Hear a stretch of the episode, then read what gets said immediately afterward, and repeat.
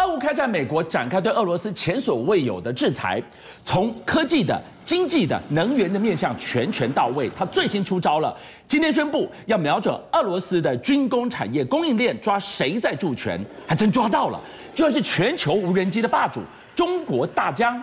他居然出暗手阉割乌克兰，还助权俄罗斯啊？没有错，因为这场战争对美国来说，打仗的根本不是美国，打仗是乌克兰在打仗。他们要做什么事情？他们是要在这场战争中彻底把俄罗斯听清楚，不是打残，是打死掉吗？顺便如果可以把中国也打残，那更好，一箭双雕。所以呢，现在美国的财政部长特呃副财政部长特别说要扩大制裁俄罗斯的军事供应链，是这什么意思呢？因为其实在冷战。结束之后呢，确实哦，美国对俄罗斯的一些呃呃科技，尤其是军事科技，慢慢的松绑，所以才造就今天的局面嘛，对不对？那站在我美国角度很清楚，我如果利用这次重新把俄罗斯打到第三世界的国家的话，那我是不是永远对于北约来说，我是不是一劳永逸？这样不就是一干二狗吗？对啊，所以对北约对对美国来说，我理由充分啊，是你自己要侵略别的国家，那我的方法也很简单，我把你关键零组件把它卡住就好。第一个是这个。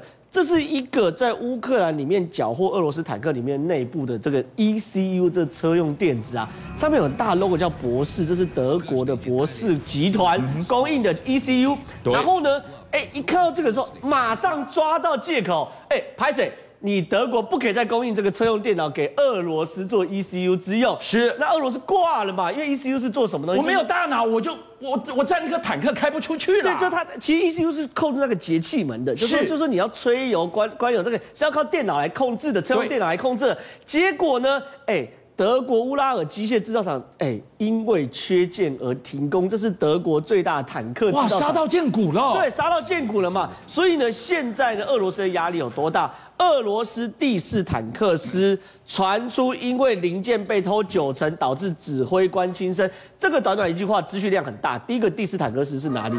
他是守卫莫斯科的，他是红场阅兵的常客，是，他是精锐中的精锐，天下第一军哦。对，他是被派去打哈尔科夫的，就被团灭。被团灭之后呢，只好回头去要后面的坦克车嘛。结果呢，说有十辆坦克，有九辆坦克，哎，是没有办法发动，就然后指挥官轻生。你让前线的指挥官不知为谁而战，为何而战？最后传出这样的一个消息，不幸走上了绝路。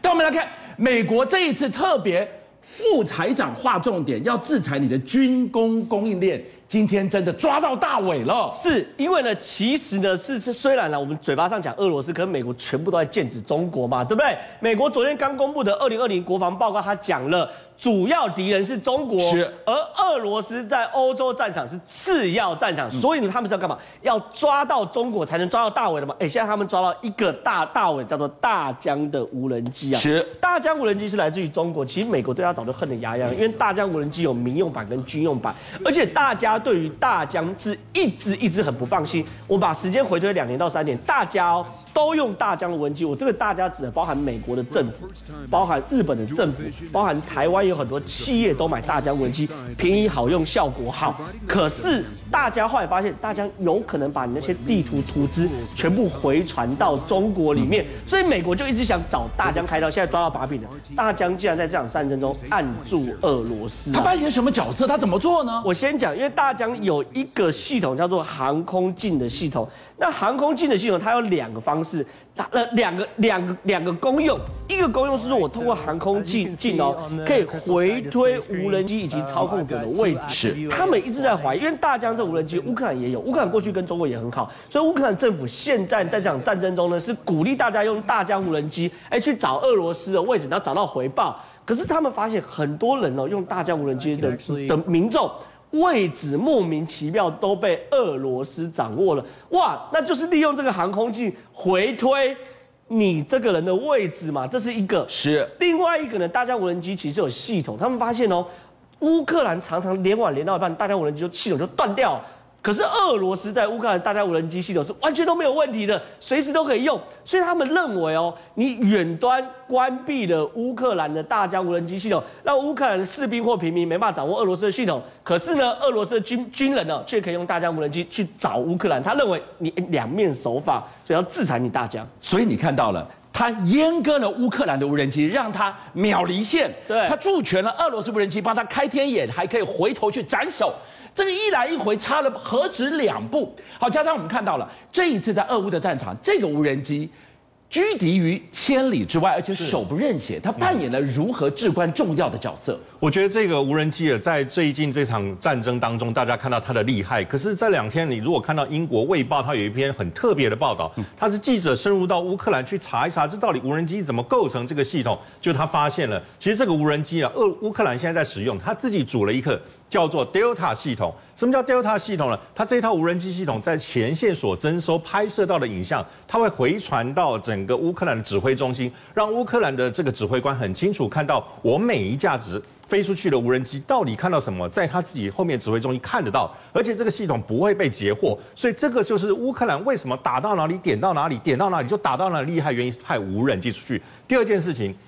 俄罗斯攻乌克兰这件事情，在乌克兰心里早就心里有数，因此八年前有一批是乌克兰的军人退伍下来，他自己因为有工程技术背景，在这个二零呃一四年就开始筹组啊，有一个小队专门研究专属于乌克兰的这个无人机。二零一四克里米亚危机，他就发他就养了这一群，他就养了这一群人。这一支小部队呢，在二零一九年啊，曾经一度啊被这个呃乌克兰军方啊给停止。供应他的这个预算，最后呢，在去年十月，去年十月，乌克兰发现俄罗斯很有可能要打乌克兰，这一支小队又起来了，所以这支小队建了一支新的无人机，一个一架无人机大概是一点五公尺长，一点五米，它最高可以筹在一点五公斤的炸弹，然后呢，还从美国、加拿大进口了武器限制的热像仪装在上面，所以他们说他们叫蜜蜂，夜间出动。五人一组，带着无人机飞到前线，然后看清楚了以后呢，回报指挥中心，偷偷的丢下炸弹，或请地面的人呢拿反坦克飞弹去打。所以他们自称自己就是一群小蜜蜂。一只蜜蜂起不了作用，一千只蜜蜂起的作用那可不得了。所以乌克兰在过去这两年已经筹组了这一支很特别无人机战队，可以说是今后呢在战争史上呢游击作战方法很重要的一个参考依据。哇，这何止是蜜蜂战队，这个是杀人蜂，这是虎头蜂哎！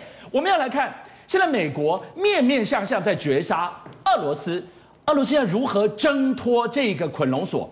他只剩一条路了，走私。哎，走私是这个呃被制裁国家最常干的事情，而且偏偏俄罗斯特别有走私的资本，他们有石油，他们有天然气，对不对？有趣的事情是这个哦，因为国际有个去专门观测各个货轮或油轮的这个的的的的，组织，他们这样公布了一件事情，是俄罗斯的油轮哦，在一周内，最近一周。竟然有三十三次关闭自动识别系统，这是什么意思呢？应该是这样讲，每艘船在海海上航行的时候都有自动识别系统，你要打开，对，你要打开之后，船跟船才知道，哎，你的位置在哪里，我的相对位置在哪里，不会撞到，对。然后对于国家来说，我才可以管制我的海域。那这个呢，他们会认定说，你打开就是说，那所有航道都要事先去做申请，是，这跟天空上一模一样概念。可是呢，你把这个关掉，你不就是要做坏事吗？哦，我做一些见不得光的勾当，对嘛？你否则你干嘛要关掉自动识别系统？你关掉你自己也不好受啊，而且你还是游轮呢，因为你有可能被人家撞到啊，是，对不对？你有可能被人家哎、欸、被那个海巡署集成啊，你不小心进到人家领域，你可能会哎、欸、出大事啊。所以呢，那就是他会不会常常关掉？没有，以前平均每周十四次，现在一周三十三次。以前呢，等于说一周干十四次的坏事，我现在干三十三次的坏事。那人家说他他干这个坏事要干嘛呢？他们有持续监测，他们发现他们都会与非俄罗斯的油轮。短距离接触至少三个小时以上，而且这个非俄罗斯的游轮，你不要以为只有北韩跟中国，他说欧洲国家也有哦，所以关掉了识别系统，神不知鬼不觉，短暂交汇三小时，偷卖油。对啊，我卖油啊。那其实我坦白讲，大家制裁归制裁，跟你说一些欧洲的这个游轮的这个大的大的游轮商。真的大的能源商真的不买油吗？我这边有一批油很便宜，你买不买？可能还是买嘛。所以这是一个隐形的船只的状况。另外一个呢，哎，是隐形的航道，北极航道。我先跟大家讲北极航道什么概念呢？以前我应该说，现在我们都走苏伊士运河，对不对？对。苏伊士运河就是从这个这个南南海这边一路过去，然后过苏伊士运河到阿姆斯特丹，到欧洲嘛，对不对？那苏伊士运河呢？之前就讲嘛，长龙长龙长四号不就那边卡住，全球航线都倒了吗？可是苏伊士运河为什么那么的值钱？就是因为哦，跟过去最传统的航道其实没有苏伊苏苏伊士运河走，他们要走南非的好望角，然后绕上去，那可远了。苏伊士运河其实已经省了大概一万多公里，是。可是北极航道比苏伊士运河再省一万多公里，切西瓜走近路。对啊，哎，你看这个航道我画出来，这是苏伊士运河，可是这边是从假设都从大连出发，绕北极航道到阿姆斯特丹的话，是到鹿特丹的话，哎，又省了二十天，然后又省了一点四公里。是，所以简单讲。苏伊士运河比最传统航道省了二十天，北极航道又比苏伊士运运河省二十天。这个这个这个航道对于俄罗斯来说很值钱，而且呢，现在也只有俄罗斯能走。我们看到俄罗斯的破冰船哦，早就在一不断的探索北极航道的可能，而且它也不断的在摸底，北极航道什么时候可以通，什么时候没办法通。因为你说，哎，北极航道应该全部都是这这，哎，对。